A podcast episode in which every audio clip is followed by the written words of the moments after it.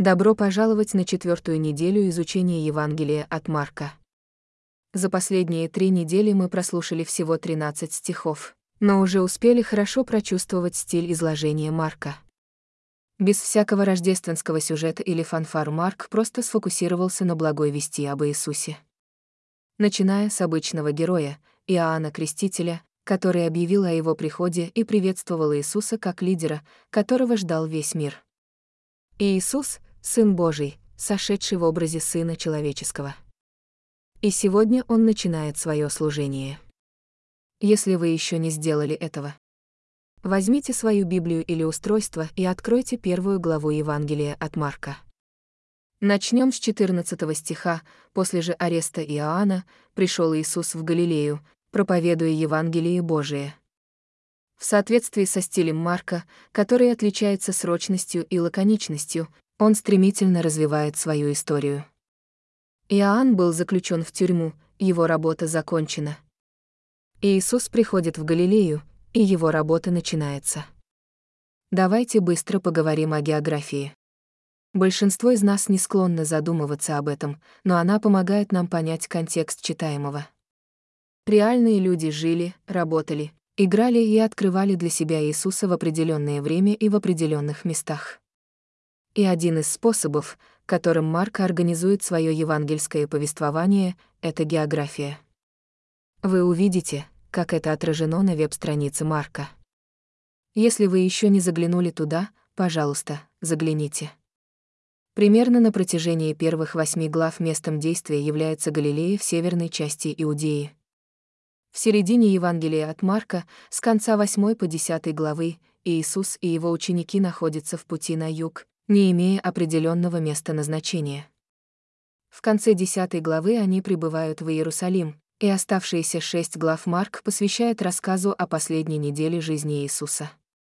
Но вот, в самом начале служения Иисуса, он приходит в Галилею. Это область к западу от Галилейского моря, которое сегодня известно как Тивериадское озеро или озеро Кинерет. Озеро расположено ниже уровня моря, но местность вокруг него довольно гористая. В Айвеке здесь было множество небольших городов и деревень, многие из которых располагались вблизи озера. Итак, у нас есть представление о том, где мы находимся в этой истории. И Иисус начинает свое служение в этом регионе такими словами «Исполнилось время, и приблизилось Царствие Божие, покайтесь и веруйте в Евангелие». В этой фразе сказано «все». Мы разделим его на три части.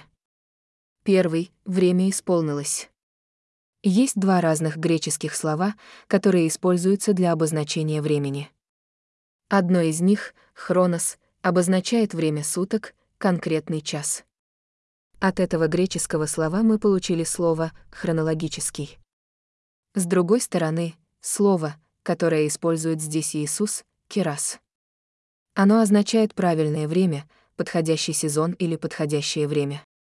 Мне нравится перевод этого стиха в New Living Translation, потому что он действительно подчеркивает его смысл. Время, обещанное Богом, наконец-то наступило.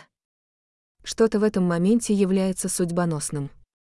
Этот момент Кайроса оставит след во времени Хроноса. В буквальном смысле. Наши западные календари отмечают время по этому человеку. Подумайте об этом так, если история Бога — это пьеса, то это поворотный момент, когда история достигает своей кульминации, начала последнего акта. Все, что происходило до этого момента, вело сюда. И я думаю, что нам стоит сделать небольшой перерыв в истории, прежде чем мы перейдем к кульминации этой истории. Давайте убедимся, что мы понимаем, с чего она началась. Божья история начинается в книге Бытие первой и второй главы, мы можем назвать это первым актом или первой главой. Бог создает мир, и в совершенном саду Он завершает свое творение мужчиной и женщиной. В этом саду царит совершенный мир, единство и целостность тела, разума и души. Там совершенный мир с землей, друг с другом и с Богом. Бог — царь и Господь всего сущего. Затем повествование переходит ко второму акту или второй главе. И здесь мы видим, как совершенная история сходит с рельсов. Начиная с третьей главы Бытия и далее по всему Второму Завету, мужчины и женщины сомневаются в своем Творце. Может быть, его пути не самые лучшие. Может быть, мы можем рассказать историю лучше. И вообще, давайте будем сами себе царями. Но, подобно малышу, кричащему «я сам» или дилетанту, пытающемуся воссоздать шедевр, результат не приближался к совершенству, которое создал Бог. И сегодня мы видим эту человеческую неудачу и сокрушение вокруг себя. И у людей в те времена, и у нас сегодня остается уверенное ощущение, что что-то не так. Мы чувствуем, что что-то или кто-то может сделать это лучше. Но ни разу в истории мы, люди, не смогли найти это без Бога. Тим Келлер однажды написал, эта тоска заложена в легендах многих культур, и хотя все истории отличаются друг от друга, все они имеют схожую тему «Настоящий король вернется, убьет дракона, поцелует нас и пробудет от смертного сна, спасет нас из заточения в башне, снова поведет нас в танце». Настоящий царь вернется, чтобы все исправить и обновить весь мир. На протяжении веков, в течение которых разворачивается действие Ветхого Завета, Бог снова и снова обещает своему народу, что Он будет с ним, что Он будет защищать его, что однажды Он пошлет Мессию, Спасителя, истинного и лучшего царя, чтобы спасти его от врагов. И от самих себя. На протяжении всей истории человечества Бог посылал пророков с предупреждениями об их грехах, но также с надеждой и обещаниями. Пророки приносили благую весть. Но вот уже почти 400 лет они не получали никаких хороших новостей. Долгое время ожидания. И вот появляется Иоанн Креститель, и время ожидания почти закончилось, прямо здесь, прямо сейчас. В этот момент Кайроса Иисус делает смелое заявление. Время исполнилось. Бог исполняет все обещания, и благая весть о Царстве Божьем заключается в следующем. Иисус, истинный царь, Тим Келлер. Павел, фарисей, изучавший пророков Ветхого Завета, понял силу этого момента Кайроса, размышляя о нем много лет спустя. Он писал об этом в своих посланиях к церквям. В свое время Христос умер за нечестивых, римлянам 5, 6, когда же пришла полнота времени, Бог послал Сына Своего. Галатам 4, 4, и это подводит нас ко второй части заявления Иисуса «Царство Божье приблизилось». Иисус говорил о Царстве 135 раз в Евангелиях.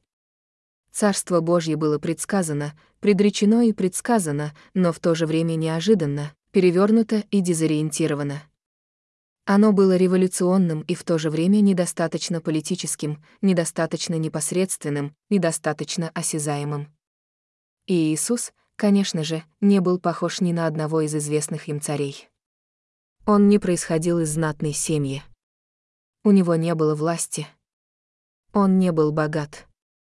Несмотря на все это, царь и царство пришли, и это должно было изменить мир. Но что все это значит?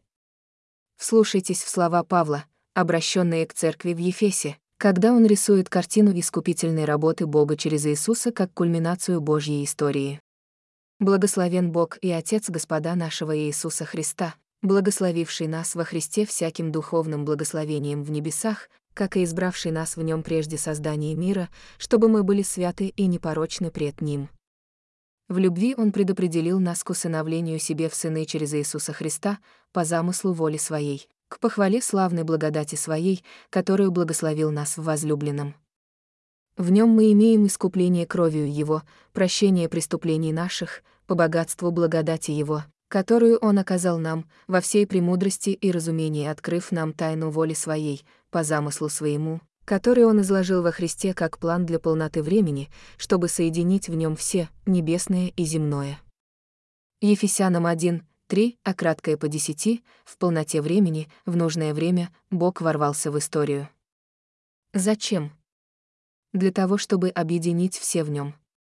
То, что было сломано и разделено с момента бытия третьей главы, Бог искупает и восстанавливает по одной жизни в целостности, подобно Эдемскому саду. Это царство, объединенное во Христе. Итак, исполнилось время, и приблизилось Царствие Божие, и ныне третье. Покайтесь и веруйте в Евангелии. Слово «Евангелие» означает равно благая весть. Это греческое слово «енджерирн», и это новость, которая приносит радость. В древности это было обычное слово, часто «благая весть» имело форму царского объявления. Обычно оно использовалось для описания исторических новостей, а не только тех, о которых каждое утро рассказывали по громкоговорителю в школе. Например, есть римская надпись, посвященная рождению и коронации Цезаря, которая гласит «Начало Евангелия Цезаря Августа». Это очень похоже на то, как Марк открыл свой рассказ словами «Начало Евангелия Иисуса Христа, Сына Божия». Древний историк Иосиф сообщает, что когда генерал Веспасиан стал императором, каждый город праздновал эту благую весть и приносил жертвы от его имени. Иисус использует лексику и язык языческой культуры, чтобы возвестить о Царстве Божьем. Он не приходит с новым сводом правил, с новым набором каменных скрижалей. Он врывается во время Хроноса в момент Кайроса с благой вестью. Тим Келлер подчеркивает это уникальное послание, суть других религий — это советы, христианство же, по сути, является новостью. Другие религии говорят, вот что ты должен сделать, чтобы навсегда соединиться с Богом, вот как ты должен жить, чтобы заслужить путь к Богу, но Евангелие говорит, вот что было сделано в истории. Вот как жил и умер Иисус, чтобы заслужить для вас путь к Богу. Христианство — это совершенно другое. Это радостная весть. Обратите внимание, как Иисус призывает откликнуться на эту радостную весть, покаяться и уверовать. По сути, Он призывает свой народ смириться, отбросить ложные представления, которые управляли их жизнью, отвернуться от менее значимых историй о жизни, смерти и свободе. Он призывает их отвернуться от всего, что, как им кажется, они знают, и поверить, что он принес хорошую весть. Лучшую новость. В рассказе Луки Иисус объявит о том же самом, используя другой метод. Равина Иисуса приглашают читать в синагоге, и он берет свиток Исаии, он развернул свиток и нашел место, где было написано «Дух Господень на мне, ибо Он помазал меня возвещать благую весть нищим». Он послал меня возвестить пленным свободу и слепым прозрение, отпустить угнетенных на свободу, возвестить год благоволения Господня. И, свернув свиток, отдал его служителю и сел. И взоры всех в синагоге были устремлены на него. И начал говорить им, ныне исполнилось Писание сие. Сегодня пришла благая весть. Исполнилось время, и приблизилось Царствие Божие, покайтесь и веруйте в Евангелие. Первые слова Иисуса говорят сами за себя. Это смелое заявление о том, что наступило время Кайроса, наступило Царство Божие и наступило Евангелие. «Посмотрите на меня, я тот, кого вы ждали. Слушайте меня, я собираюсь перевернуть мир. Так что не медлите, покайтесь и верьте. Верьте в то, что вся история, вся история Бога была направлена именно на этот момент. Верьте, что ваше спасение пришло от Господа. Представьте себе, что вы рыбак. Представьте, что вы — мать. Представьте, что вы мытарь. Представьте, что вы хромой, или слепой, или прокаженный, или больной. Представьте, что вы обычный человек, пытающийся наскрести достаточно средств, чтобы прокормить свою семью на этой неделе. Представьте, что у вас нет никакой надежды, кроме милосердия незнакомых людей, просящих милостыню на улицах. Представьте, что вы продались римским угнетателям, работая на них. Представьте, что ваш ребенок умирает, и вы ничего не можете сделать. И тут вы слышите на улице, исполнилось время, и приблизилось Царствие Божие, покайтесь и веруйте в Евангелие. Вы слышите парня на берегу озера, исполнилось время, и приблизилось Царствие Божие. Покайтесь и веруйте в Евангелие. Вы слышите парня на дороге возле вашего поля, исполнилось время, и приблизилось Царствие Божие. Покайтесь и веруйте в Евангелие. Может быть, это действительно та благая весть, которая так нужна всем нам. Может быть, это действительно хорошая новость для бедных, сломленных и нуждающихся. Может быть, это действительно хорошая новость для грешников, пьяниц и наркоманов. Может быть, это действительно хорошая новость для меня. Мы рассмотрим первые истории из Евангелия от Марка, одни из самых ранних слов и действий Иисуса. Мы увидим, как Иисус приносит благую весть о Царстве Божьем в обычные места, к обычным людям, необычными способами. Наша главная идея заключается в том, что обычная жизнь с Иисусом необычна. Во-первых, мы видим, как Иисус приносит благую весть о Царстве Божьем первое. В обычное место мы уже установили место действия в Галилее в первой половине Евангелия от Марка. Иисус проведет здесь много времени. Здесь он наберет всех своих учеников. Но не потому, что в этом регионе находился известный университет или учебный центр мирового класса. Галилея не была очагом искусств. Здесь не располагался блестящий мозговой центр. Галилея была обычной. Сам Иисус до этого момента был довольно обычным. Он родился в хлеву. Жил в крошечной деревушке, не имевшей никакого значения. По профессии он был плотником. И вот теперь он начинает свое служение не в Иерусалиме или Риме, а в маленьких городках далекого региона, о котором мало кто заботился. Спаситель мира приходит с сокрушительной благой вестью в самые обычные места. Но он всколыхнет эти обычные города и деревни необыкновенными словами и чудесами. Попутно мы увидим, что некоторые люди будут чрезвычайно раздражены его появлением. Другие приложат все усилия, чтобы найти его и последовать за ним. Некоторых он призовет выйти из своего обычного места. На других он посмотрит и прикажет им оставаться на месте. Но за каждым поворотом дороги его миссия будет заключаться в том, чтобы принести необыкновенную весть во все обычные места. Исполнилось время, и приблизилось Царствие Божие, покайтесь и веруйте в Евангелие. Каждый город и каждая деревня должны услышать. Время пришло. Видите, как это происходит вокруг вас. Покайтесь. Верьте. И в конце его земной жизни по всей Галилее, в обычных домах, на обычных улицах, рядом с обычными местами работы люди услышат и увидят, что обычная жизнь с Иисусом необычна. В ближайшие недели мы прочитаем о том, как Он открывает им глаза, чтобы они увидели реальность Божьего Царства за пределами обыденности. Иисус приносит Царство Божье в обычные места. И эти места наполняются второе обычными людьми в стихах 16 по 20 Иисус призывает своих первых последователей, проходя по берегу Галилейского моря, он увидел Симона и Андрея, брата Симонова, закидывающих сеть в море, ибо они были рыбаки. И сказал им Иисус, «Идите за мною, и я сделаю вас ловцами человеков». И тотчас оставили сети свои и последовали за ним. И, пройдя немного, увидел Иакова, сына Зеведеева, и Иоанна, брата его, которые были в лодке своей и чинили сети. И тотчас позвал их, и они, оставив отца своего Зеведея в лодке с наемными слугами, последовали за ним. Проходя по Галилейскому морю, Иисус должен был встретить множество рыбацких лодок и рыбаков. Это был один из основных видов промысла в регионе. То, что началось как обычный день, закончится необычным образом для двух братьев. Четыре рыбака призваны стать ловцами человеков. Потому что время пришло, ребята. Царство Божье уже здесь. Иисус врывается в обычное место и призывает этих людей выйти из их обычных жизней, чтобы стать приоритетом в их жизни. «Идите за мной», — призывает Иисус, и Симон и Андрей уходят со своей работы. Иаков и Иоанн уходят от своего отца и друзей. Он призывает их выйти из обыденности и стать чем-то необычным. Отказаться от того, что они всегда знали и ожидали. Он призывал их к чему-то, ну, безумному. Помните, Иисус был учителем, раввином.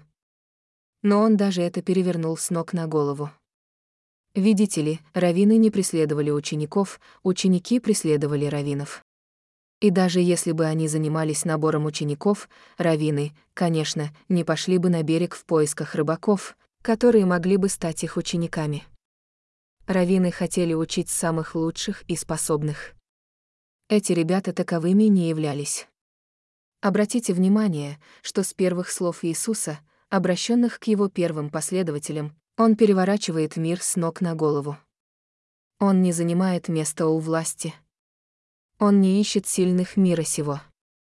Напротив, Иисус призывает людей к чему-то большему, чем они сами, большему, чем их мечты, большему, чем их ожидания, к одной обычной жизни за раз.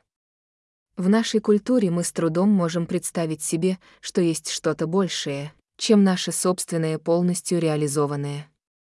Я. В нашем индивидуализированном обществе «живи по своей правде» кажется безумием, что эти парни бросили бы все, чтобы следовать за этим радикальным учителем. Скорее всего, это секта. Иисус был радикален. Он был фанатиком. Фанатично смиренным, сострадательным и щедрым. Он был радикально предан Богу Отцу, любил каждого человека, жертвовал собой ради мира. Но эти ребята еще не знали этого. Все, что знали Иаков и Иоанн, Андрей и Симон, это то, что этот Иисус прервал их обычный день необычным призывом.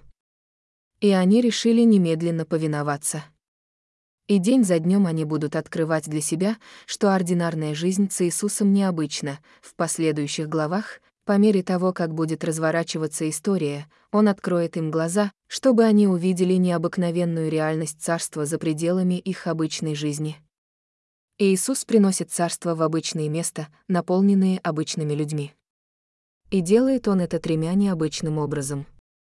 Марк делает интересную вещь, когда переходит к первым рассказам о служении Иисуса. Он начинает с большого объявления о времени и Царстве Божьем, с призыва покаяться и уверовать. Затем он показывает, как Иисус собирает свою команду. И вот перед нами повествование, которое свидетельствует о том, что Иисус сделал большое объявление. Он не просто какой-то сумасшедший с картонной табличкой, кричащий о конце света. Он — тот, кто обладает силой и властью, чтобы принести Божье Царство на землю. Его сила и власть не в том, чтобы просто сказать, что нужно сделать. Это сила, контроль и власть сделать то, что должно быть сделано. Здесь Марк дает нам первое свидетельство власти Иисуса. Давайте рассмотрим три аспекта его власти. Во-первых, у него есть власть взывать. Мы уже говорили об этом. Идите за мною. Он переносит приоритет с дома и работы на себя. Тим Келлер сказал, если вы говорите «я буду слушаться тебя», Иисус, если моя карьера будет процветать, если мое здоровье будет в порядке, если моя семья будет вместе, то то, что находится по другую сторону этого, если и есть ваш настоящий хозяин, ваша настоящая цель. Но Иисус не будет средством достижения цели, он не будет использован. Если он призывает вас следовать за ним, он должен быть целью. Когда Иисус зовет, наша жизнь поворачивается. Когда Иисус призывает, речь уже не идет обо мне и моей жизни, она становится моей жизнью, сосредоточенной на его жизни, окутанной его историей. Его власть призывать — это власть перестраивать приоритеты и цели вашей жизни.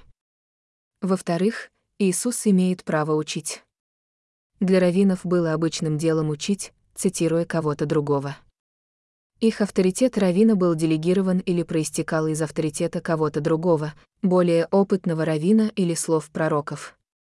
Иисус же учил с авторитетом, исходящим от него самого. Посмотрите на стих 21. «И пришли они в Капернаум, и тотчас в субботу вошел он в синагогу и стал учить» и удивлялись учению его, потому что он учил их, как власть имеющий, а не как книжники. Несколько минут назад мы читали Евангелие от Луки 4. Иисус встает, чтобы учить в синагоге, и, как положено равину, читает из свитка Исаии. И затем он делает смелое, авторитетное заявление о том, что является исполнением этого пророчества. Ни один равин, ни один книжник в здравом уме не сделал бы такого. Кем он себя возомнил? Ну, он знает, кто он. Он — Господь Бог. Он Сын Божий. Он — Мессия. Евангелие от Иоанна так говорит о полномочиях Иисуса учить, и Слово стало плотью, и обитало среди нас, и мы видели славу Его, славу Единородного Сына от Отца, полного благодати и истины, Иисус — Слово. Он — автор истории. Он — авторитет Божьего голоса, пришедшего на землю во плоти. Слово воплотилось. Иисус имел власть призывать к себе обычных людей. У него была власть учить. И здесь мы также видим, что у него есть третья власть — исцелять. Давайте рассмотрим две истории исцеления, начиная с 23 стиха, и тотчас был в синагоге их человек, имеющий нечистого духа. И возопил он, что тебе до нас, Иисус Назарянин? Ты пришел погубить нас? Я знаю, кто ты, святый Божий. Но Иисус обличил его и сказал, молчи и выйди из него. И вышел из него дух нечистый, конвульсируя и вопия громким голосом. И все изумлялись, и спрашивали между собою, говоря, что это? Новое учение, имеющее власть. Он повелевает даже нечистым духом, и они повинуются ему. И тотчас слава о нем распространилась по всей окрестности Галилеи. И тотчас вышел он из синагоги и вошел в дом Симона и Андрея с Иаковом и Иоанном. Теща же Симона лежала в лихорадке, и тотчас сказали ему о ней. И он, подойдя, взял ее за руку и поднял, и лихорадка оставила ее, и она стала служить им. В тот вечер на закате приводили к нему всех больных или угнетенных бесами. И весь город собрался у дверей. И он исцелил многих, больных различными болезнями, и изгнал многих бесов. И не позволял бесам говорить, потому что они знали его.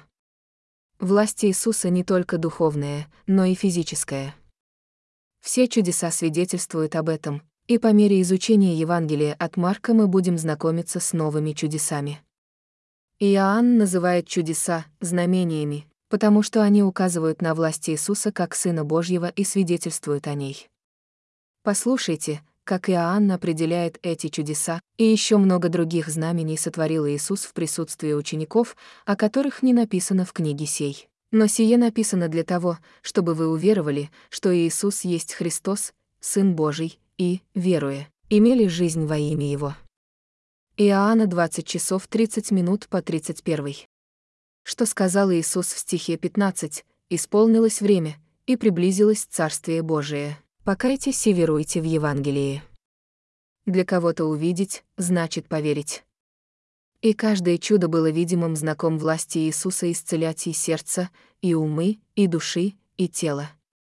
Жизнь с Иисусом необычна, и Иисус открыл им уши, чтобы они услышали голос Бога.